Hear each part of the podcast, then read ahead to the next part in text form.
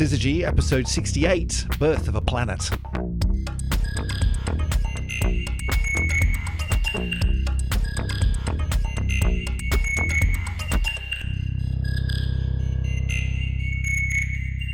And welcome back for another edition of the Syzygy podcast, still in socially isolated mode, which means I, Chris Stewart, am sitting here at my desk in my very small office in my house in York, and across the other side of the country is Dr Emily Brunsden. Emily, hi. Hello, hello. Good to see you on the Zoom. I've also been isolated, not just from you and York, but also I've been isolated at a lounge today because other work is happening in the dining room. Yes, you look like you're in an actual room as opposed to a sort of dungeon or something as you normally do.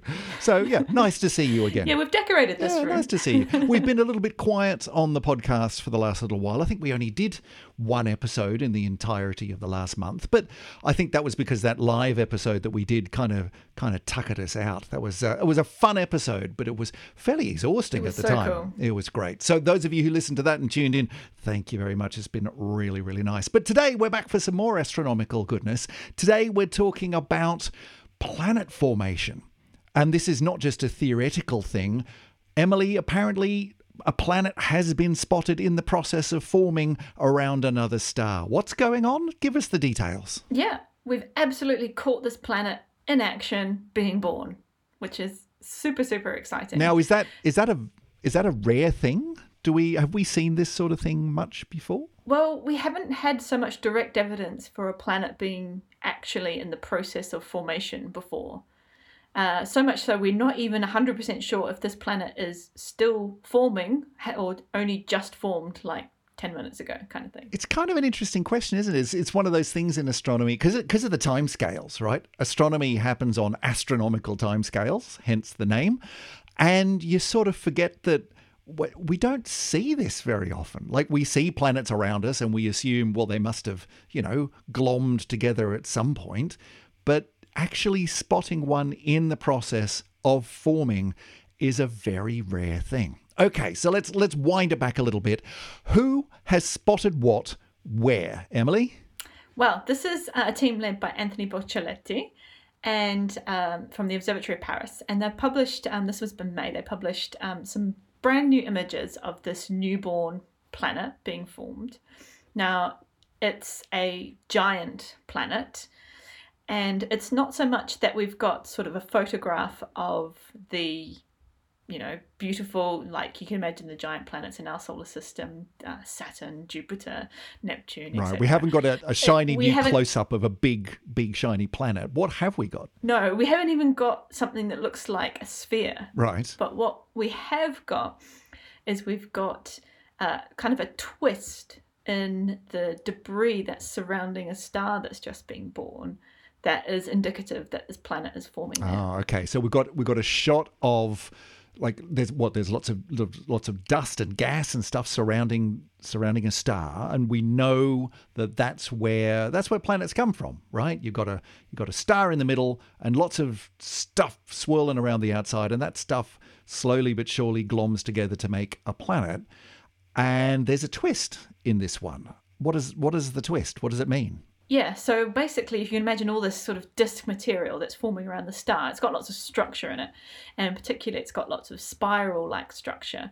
And when you look into the detail of that spiral structure, then you can figure out what the origins of that is, and if you do some simulations as to how a planet would disrupt and create more structures in this disk, then you get the observations that we're seeing.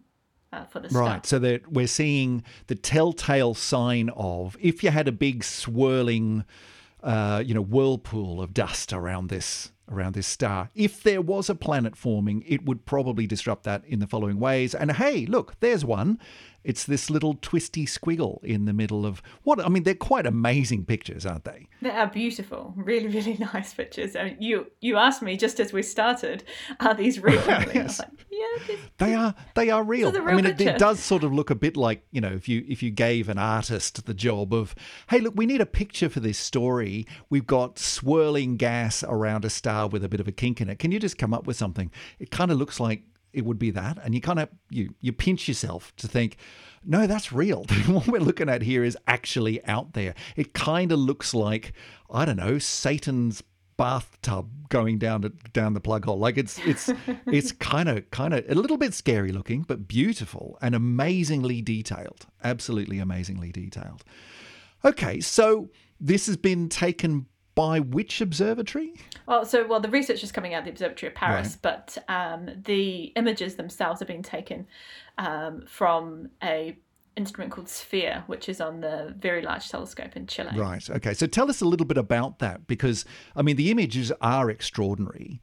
This star is a long way away, and the images have a lot of detail in them. So how do you do this? How do you spot a planet in formation in this way around another star? What tools are we using here? Okay, so we've first got to go all the way right back to basics as to why we can't see planets around other stars. At least it's very, very difficult to see them directly, right?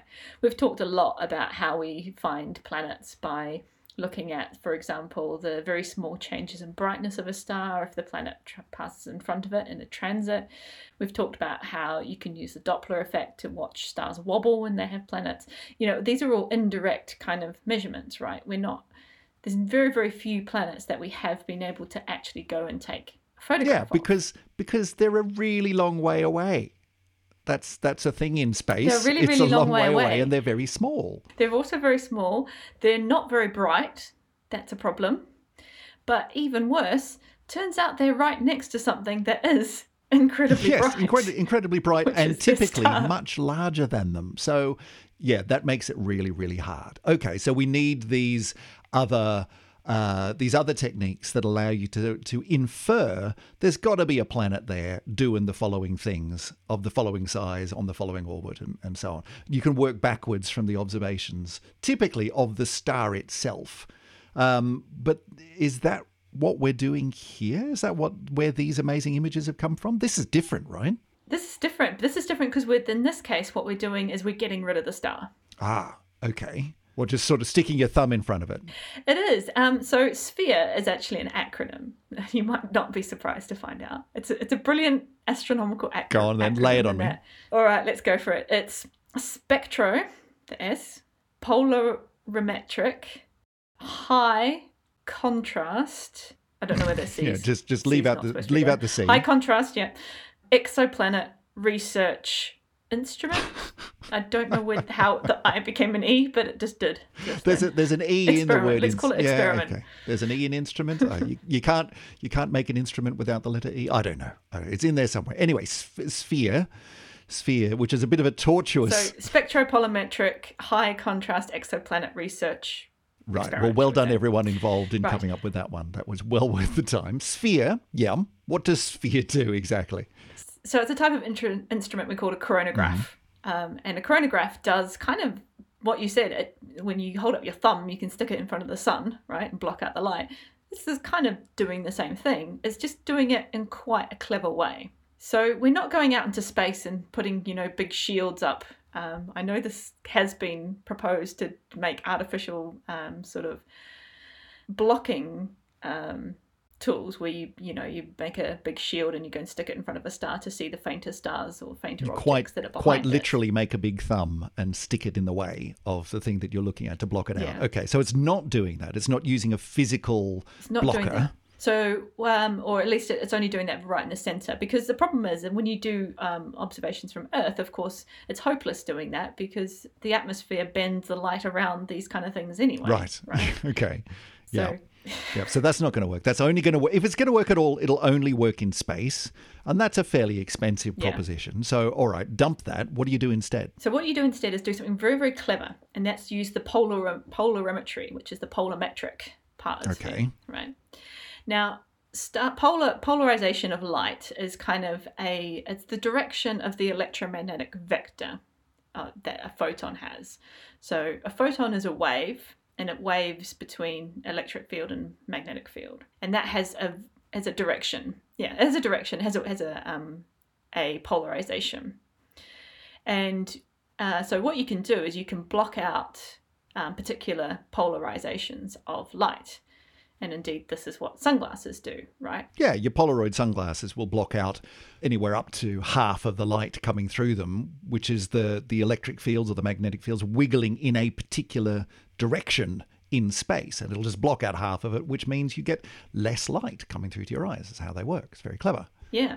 And sunglasses are really, really clever, really, because what's happening is the light from the sun that you get is unpolarized, meaning the polarization directions are just random. They're it's all over the shop. Kind of, all over the place. Whereas if you get a sunlight that then bounces off something, so say a body of water, then that light becomes very slightly polarized, right? And it becomes polarized your glasses, so sunglasses are actually polarized in the opposite direction, so they block that light. So they're preferentially blocking reflected light, which is glare. So that's why Polaroid sunglasses work so well. Yeah, designed to cut out the glare. Okay, so that's polarization. This technique that Sphere is using polarized light. How? So similar concept, actually. So the starlight coming from the star is unpolarized, so it's going everywhere. But when that light goes into this disc, so as the star is forming, it's got this disc, as you say, debris, it's sort of dust and gas, the stuff that didn't make it into the star from its original cloud of gas when it collapsed. But when the light from that star goes out into this disc, it becomes polarized. So what we can do is use the fact that the reflected light is polarized and preferentially observe that to observe the disc, which would otherwise be way too faint to be able to spot. Right. So it is actually a little bit like having a decent pair of Polaroid sunglasses, that it's cutting out the glare and leaving behind the other stuff. It's very clever. It's very, very cool. But here's a question. How is it? I'm not understanding something. The light's coming out from the star, which is in the middle, right? And it's going in all directions and it's unpolarized. Right, so its direction of wiggle is random in orientation in space, yeah? It goes out in all directions and it's interacting with the material around it, and that slightly polarizes the light. But aren't you still getting that polarization happening in all sorts of different angles because the light was going out in all different angles to begin with? Like, how do you choose what direction to put your Polaroid sunglasses at? Here on Earth, glare's typically coming from things which are horizontal or vertical. We can sort of choose that because we have a horizontal or vertical, but there isn't a horizontal or vertical in space. So how do you choose? How does that work? Yeah, well, so what happens is that when that light gets absorbed into the disk and re-emitted, which is what's happening here, and we're looking in the infrared, right? So this is light from the sun goes out into the gas and dust and gets absorbed and re-emitted. But when it's re-emitted in a preferential direction. And that's based on the properties of the re-emission. A lot of it comes from the dust that's present. Dust is responsible for a lot of polarization in the universe generally, and it's one of these pesky things that interferes with other polarization measurements. One way you can imagine it works is that if you've got a dust grain, dust grains are not quite spherical. They're kind of elongated. And what happens is that when dust grains sit in magnetic fields, they all line up the same way because of the magnetic field that they're experiencing. So that when you have light then interacting, it turns out that when it's re-emitted, it's all kind of polarized in the same direction. Right. So if you only select one polarization of light, which is the polarization that the disk is primarily putting out, you're cutting out almost all of the light from the star, because the star's only got a small amount of its light that it's putting out at this polarization, but you're keeping much, much more percentage-wise of the light that you're getting from the disk. Right. So what you're left with is the polarized light, which gives you the signature, the fingerprint, the shape, the detail of the dust and the stuff that's swirling around the outside. Hence these amazing pictures that have been released as part of this press release. You've taken away everything else, all the other bright stuff, and what you're left with is this detail, and it is very detailed. Yeah, it's absolutely beautiful. So let's come back to the star and what this disc actually kind of is. Okay. So the star itself is called AB Aurigae. It's a fairly bright star. It's fairly close one too, I guess, in the grand scheme of things. It's only about 500 light years away from us. Okay, that's not too far. That's all right. You know, it's still a long way, but you could get a lot further. Yep. Yeah. So it's a type of star which is called a Herbig Ae star.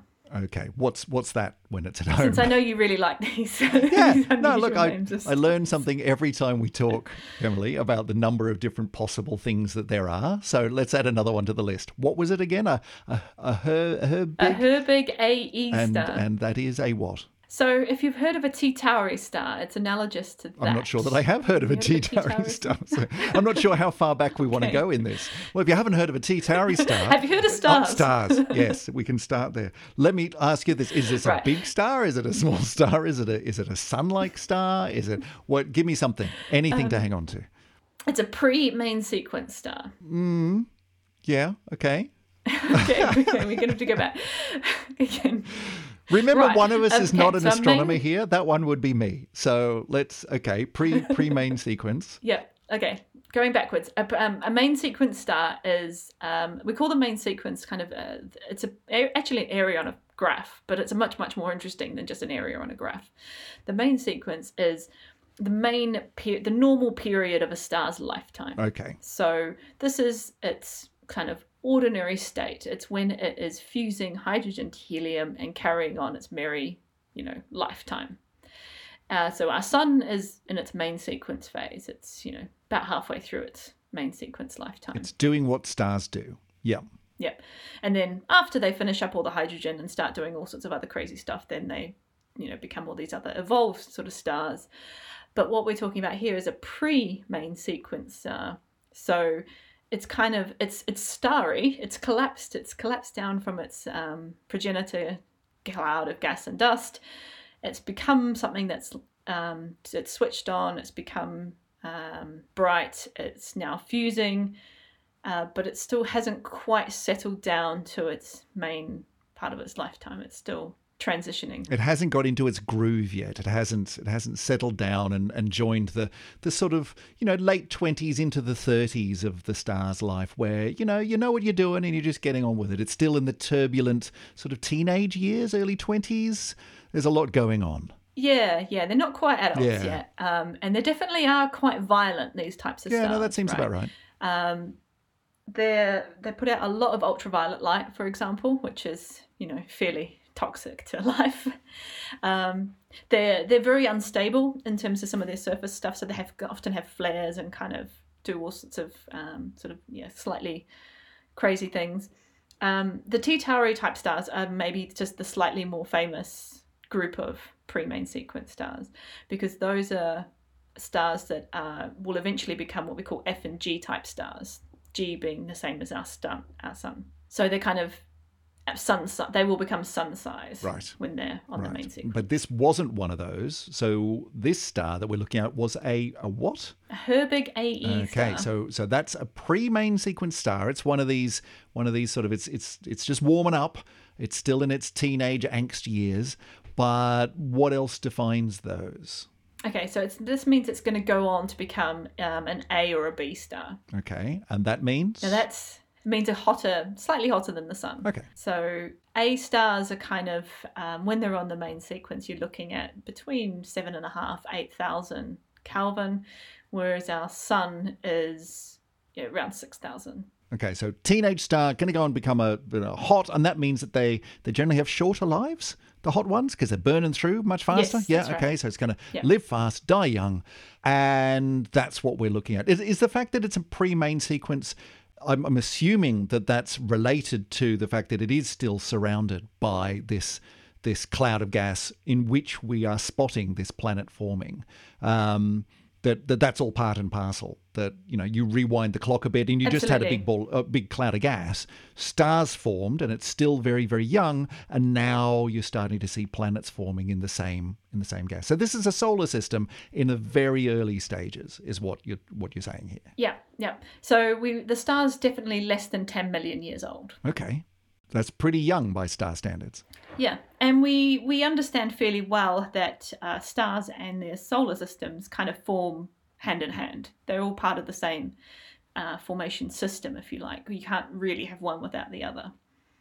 So so the leftover kind of material from the gas as it's collapsed down into the star forms into this disk, and then it's kind of the things that happen in that disk, which are related to how the star changes as it's forming.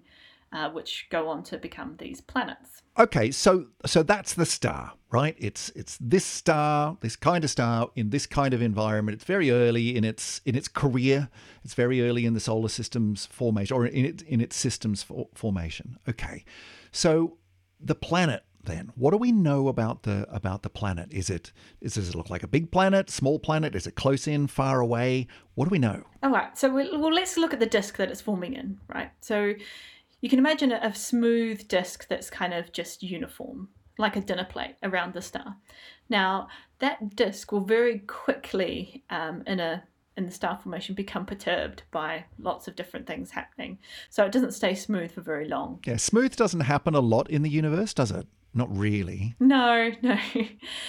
What does happen a lot are waves, right? Lots of waves. So in this case, we got these kind of ripples of shock waves that start to permeate out through the disk. And these are shock waves are set up by the star doing all sorts of, exciting things. And these form into the spiral structures, right? That are then that we see in these beautiful pictures. I think the ALMA telescope, the Atacama Large Millimeter Array that we've spoken about, went and observed this star in 2017 and spotted these beautiful spiral structures.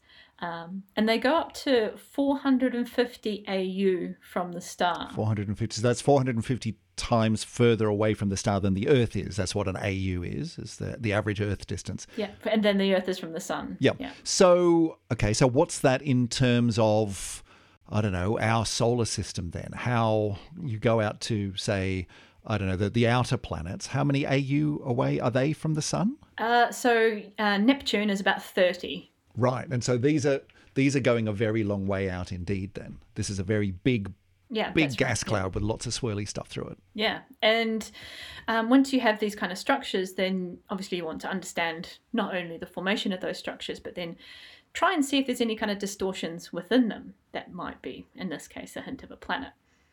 So the image that we'll put up in the show notes, obviously, because we're talking quite a lot about it, shows the structures out to something like 120 AU. Which is a lot. So they do extend more, but yeah, this is the bright inner region, if you like. You mentioned the other images from a couple of years ago from, the ALMA telescope, was it? The ALMA Observatory? Yep. Which are not nearly as detailed. Those show some structure. There was clearly something going on. And I think back in 2017, they said, oh, look, planets forming probably. But this is a much, much more detailed look. Why the difference? What's the difference between the two telescopes that gives such a higher resolution here? So a big part of it is the observing technique. So when you look in the microwave, it's harder to get higher resolution with longer wavelengths of light. And so microwaves are longer. They sort of tend to be a few centimeters in terms of the length of the wave. Whereas when we're looking in what we're looking at here, which is the near infrared, we're coming down to sort of micrometers of the length of the wave. So that's the same principle that allows your microwave oven to keep all the cooking microwaves inside, but you can still see through the grill on the front of the door, because the grill has got holes in it which are so small that the microwaves don't even notice that they're there.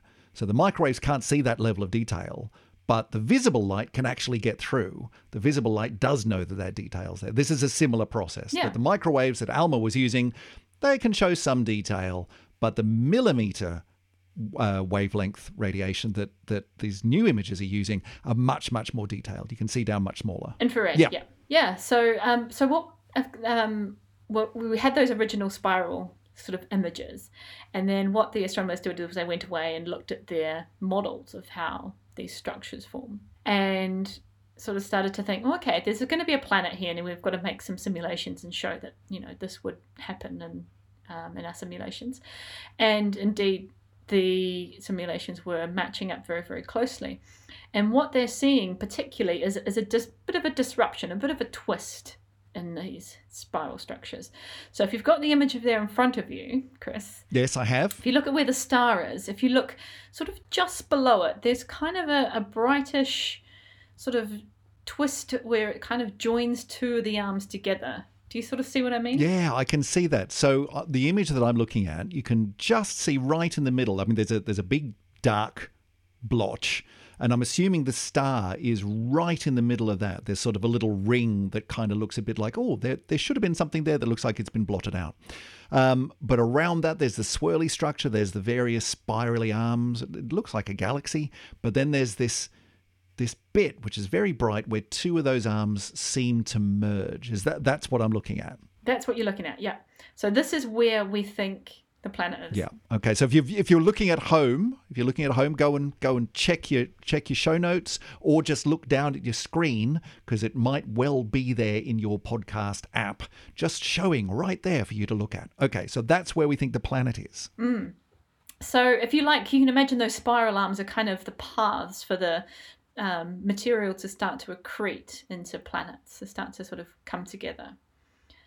And so if you look where that twist is, that's about 30 astronomical units away from the star. So that is out, sort of outer planet of our solar system kind of distance. That's sort of Neptune-y kind of region.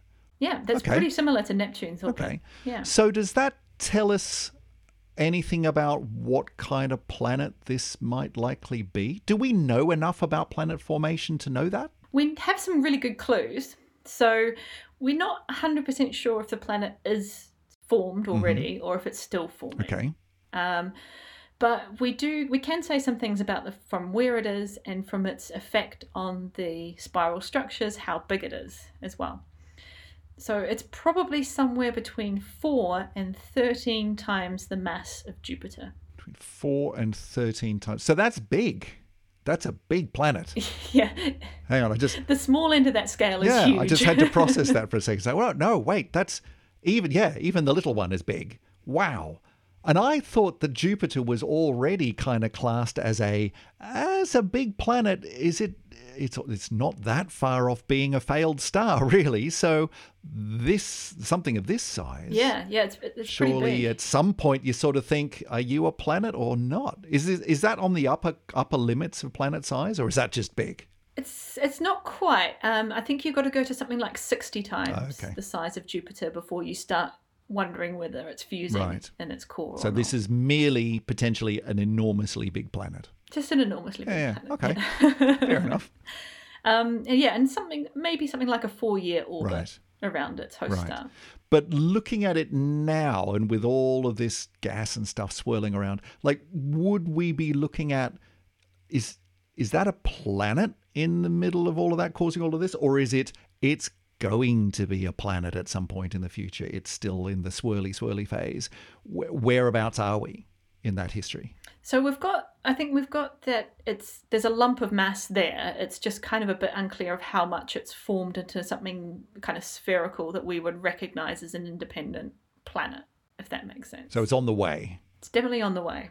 And this kind of works really, really nicely with how we understand planet formation generally, because it is really these enormous planets that are reasonably far away from their host stars that actually form incredibly quickly and are the first kind of big planets to form in a solar system. And why is that? Yeah, and this is really interesting. So what happens when you take your disk in your solar system, then there's a really important point in that disk, which is called the snow line.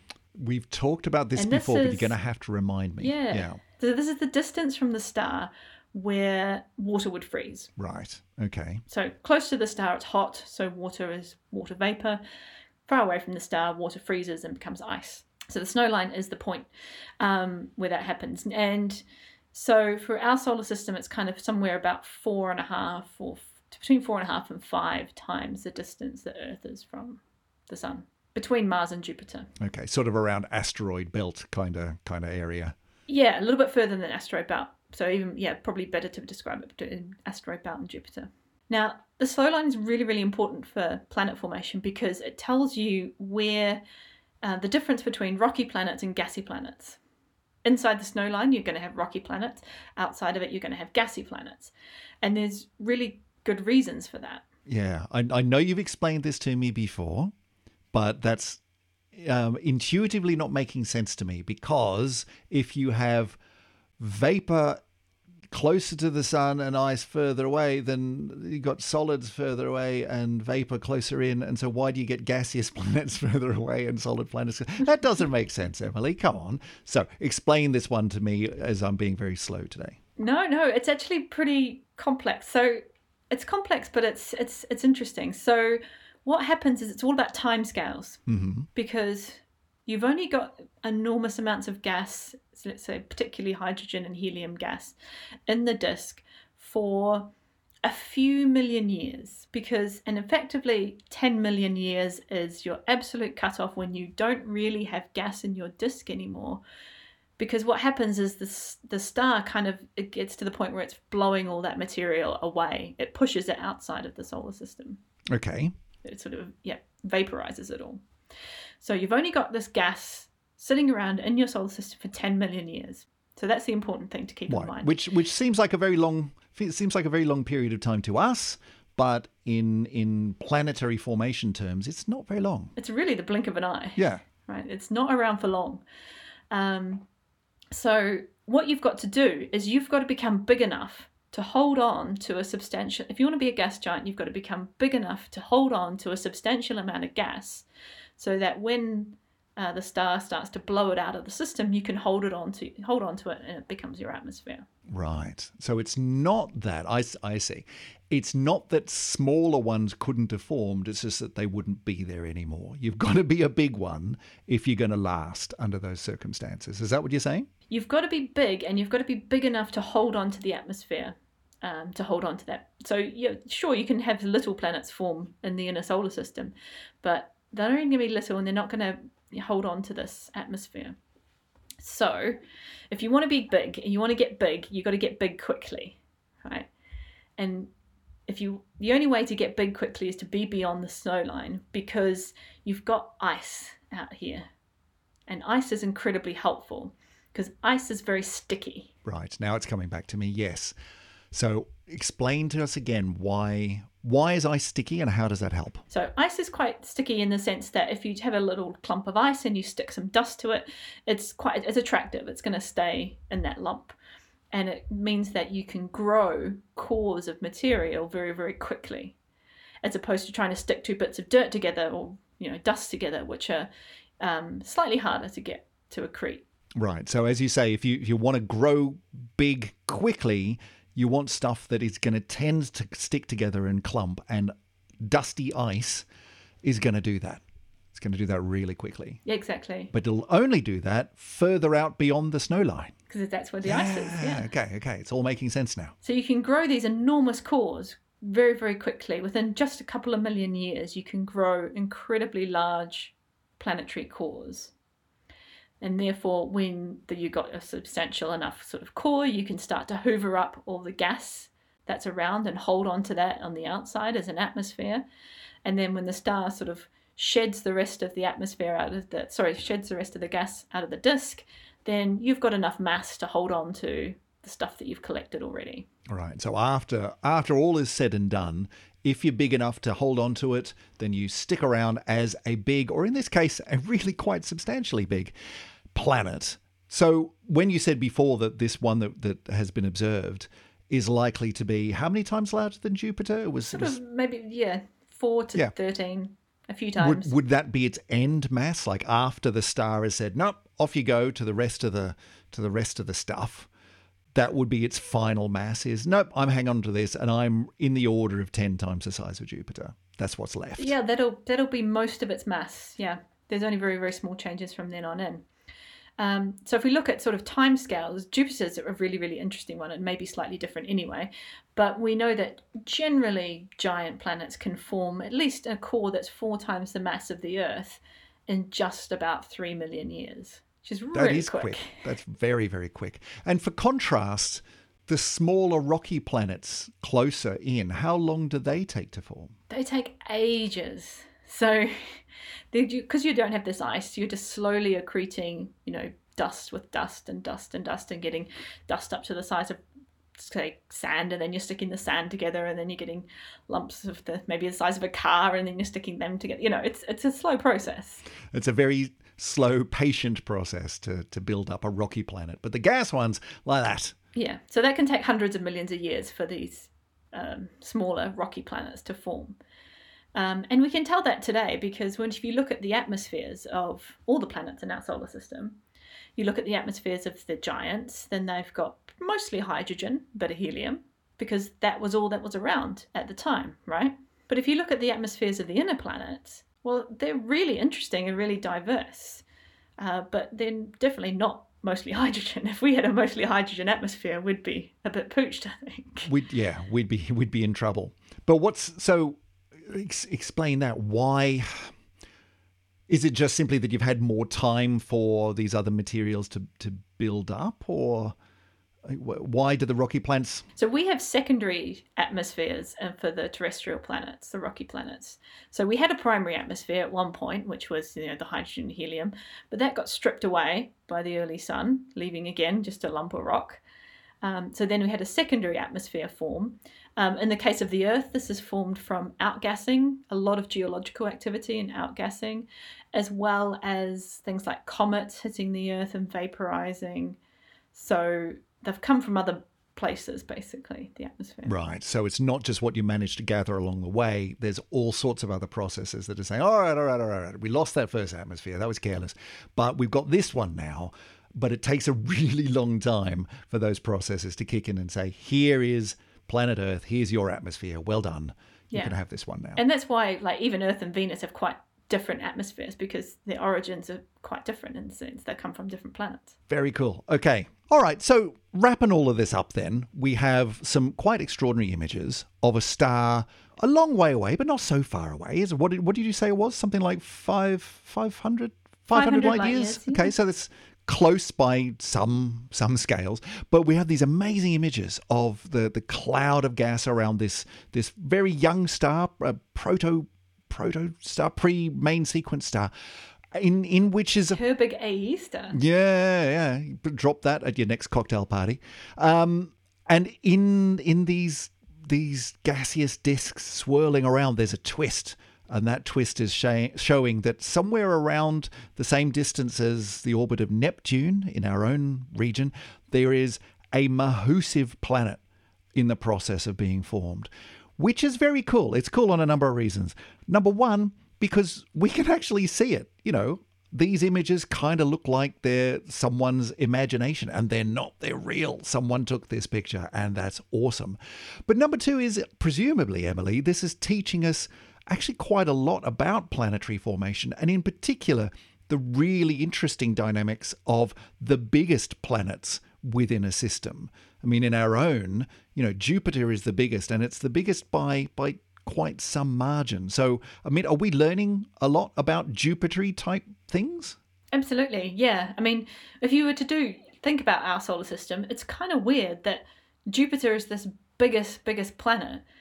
And coincidentally, or maybe not so coincidentally, it also happens to be the largest gas giant to this snow line, right, that we have in our solar system. The closest one. In fact, very, very close. It's Jupiter's at 5 astronomical units, which is really only just outside of where the snow line is. Right. Okay. So you're kind of saying that with a bit of a sense of, that may not just be coincidence. The fact that the biggest one is just there, just in a nice position, just outside the snow line, to be taking greatest advantage of that. Yeah, so there's a couple of processes that we think might have happened that meant that Jupiter kind of had a leg up in terms of formation and growth and becoming the biggest planet. Okay. But just purely by its location. So there's some models that suggest that Jupiter managed to grow to 150 times the mass of the Earth in only 100,000 years. Now, we've already decided that on these kinds of timescales, these sorts of processes, millions of years is already very, very quick. So growing to that size in hundreds of thousands of years is extraordinarily quick. Yeah, 100,000 years, that's like dinosaurs, right? Exactly. Not even dinosaurs. That's crazy. Not even, dinosaurs are millions of years ago. So this is sort of, proto-human evolution stage. That's really quick. Yeah, crazy. And this is about half of the mass of Jupiter, right? Today it's about just over 300 times the mass of the Earth. So it grew fast. Yeah, really fast. We think this is two different things that are happening to help Jupiter, if you like. So first of all, it's quite close to the snow line, which means that you've got kind of a bit of evaporation going on. So that means that the water that, or the ice that, strays too close to the snow line, or if there's a solar burst or something like that, which means there's a temporary warming of the inner parts of the freezy bits of the solar system, then you get evaporation, which means that when water evaporates, it changes the pressure in the area around it. So you get sort of pockets of low pressure, which help to kind of draw material into regions faster. So you've got pressure changes. Basically, you're accreting things into clumps easier. Right. So being close to the snow line means you've got that change of state, which just happens to be a really good environment for going, hey, clump even more so. Come on, come in. Let's make something big. And the effect of that is you get this kind of pile-up of dust just down the outside edge of the snow line. And that pile-up of dust means you've got sort of a higher density of material than you would even just, a couple of astronomical units further out. And so Jupiter is able to scoff that all up and become huge. Yeah, nice one, Jupiter. Meanwhile, Saturn's a bit further out going, well, I guess I can't be that big, but I'll just have rings. I'll be special because I'll have rings. Since when has Saturn ever been annoyed at any of the other planets? I don't know. It might have a size complex. You don't know. No one's ever asked. Oh, Saturn's the darling of the solar system. It couldn't possibly. Yeah, but have you ever asked yourself why Saturn feels the need to be so ostentatious? Have you ever asked yourself that? No one's ever asked poor Saturn why it feels the need to be so out there. And it's because, I'm telling you, it's because Jupiter is just so big and Saturn's got a complex about it. That's what it is. I reckon astronomical psychology, it's the next big thing. Trust me on this one. I wouldn't like to go anywhere Neptune because, that planet's just, half of the people in the world probably forget it exists. Yeah, and even the pictures of Neptune are a bit sort of, is there much going on here? Can we see any surface features? No, it's just sort of a bit sort of, it's a bit kind of smooth. A bit blue. Yeah, a bit smooth and blue. And no, I'm just, Neptune's kind of the middle child. It's sort of a bit forgotten and it's, well, I'm just going to go and do my own thing then. That's fine. I'm just over here being blue. Yeah. And it didn't get a, slightly humorous name like... No, we'll leave that one alone. Astronomical psychology. Yeah, maybe not. I do, yeah. So, one last thing you can say is, what's next? What's next for this? Always the good question. What happens next? What have we learnt from all of this? What do we take away? What do we apply next? Well, the good news is that despite global pandemics, we are still building new telescopes and pushing ahead with new projects.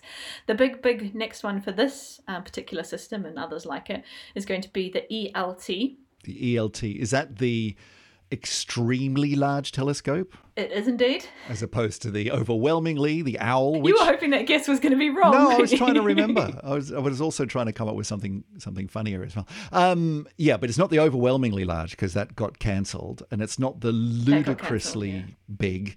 It's just the Extremely Large, which is, let's be clear, it's a very big telescope.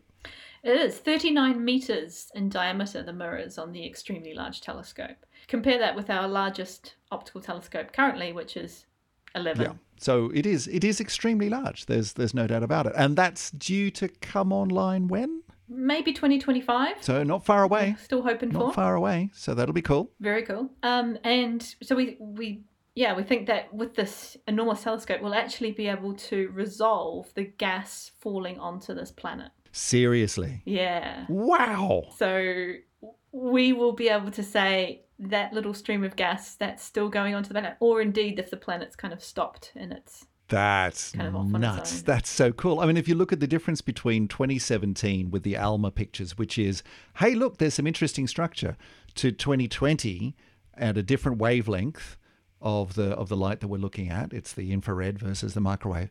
But the structure that you can see and the detail you can see is just, wow, check that out.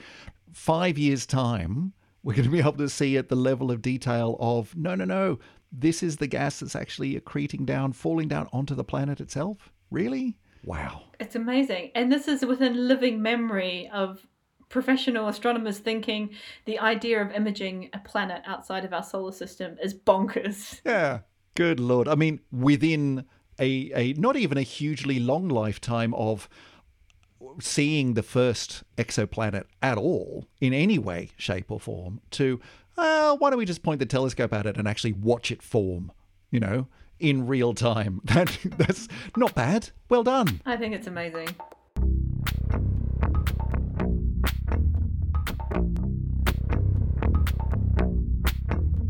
Well, that brings us to the end of another edition of the Syzygy podcast. Today we've been talking about big planets. Emily, I don't know, this is... Every time we talk about this stuff, I'm still absolutely gobsmacked that this is a real thing. And it's a real thing that people do in the world, is looking at, finding and learning about exoplanets. It feels like that should be science fiction, and it's not. It's real stuff. It's very, very cool. Oh, it's an absolutely fantastic career to go into. I mean, I can, well, not that I do exoplanets directly, but I can highly recommend. You can highly recommend. You know, it's a flexible career. It works in even lockdown. You can still continue doing your observations with Space Telescope. You're saying if you go into exoplanet hunting, you're basically securing your job for life, because not even a pandemic could take you down. I think that's very good job advice. Emily, if people wanted to get in touch with us, if they wanted to ask some questions about exoplanets or indeed get some career advice from someone like yourself, how could they possibly in any conceivable way get in touch with us? Surely it's impossible. Oh, no, but it turns out we've got the internet. Oh, thank goodness for that. So how do people find us? So we're on Twitter. We are at syzygypod, S-Y-Z-Y-G-Y pod. Same thing on Instagram and same thing on Facebook.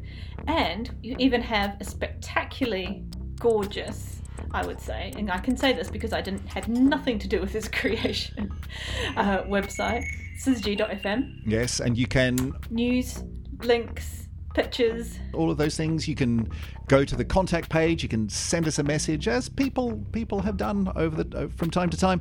And when we get a question or an interesting idea through, we will address it on the show, and we might even turn an entire show over to answering some of those questions. You never know your luck. So get in touch.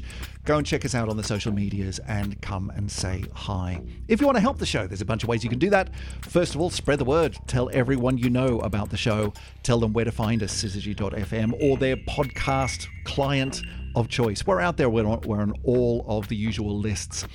Other ways you can help the show, you can go to our Patreon, patreon.com/syzygypod, to financially help us keep the lights on, the website running, and the electrons flowing through this wonderful thing that we like to call our podcast. But even if you don't do that, just keep listening, because we're going to be back again in about a week or so's time for a bit more astronomically flavoured goodness. Until then, Emily, stay safe, stay warm, and I'll catch up with you in about a week or so. See you later. All right. Bye, everybody. What's the latest on James Webb, by the way, speaking of 25 years? Oh, that's a good question. I don't know, it's probably been delayed. Yeah, but at least this time they've got an excuse. So, well, it's coronavirus. Everything's been delayed. I think my best NASA lockdown story is that I honestly don't know which mission briefing meeting it was in, but there was official guidance for NASA employees working at home who were... therefore, you know, in remote control of, say, rovers on Mars, there was direct guidance about having their cats in the same room with their keyboards open and being very, very careful to not let the cats start to control spacecraft. That's fabulous. That is so good. That is so good. You can imagine someone in a meeting at NASA just going, I think maybe we need to talk about the cats. I don't know. I just had this sense that something could go horribly wrong. Curiosity's just driven itself off a cliff. What? It's not just someone sending a weird email to someone. It's, we just drove a rover into a wall. Sorry.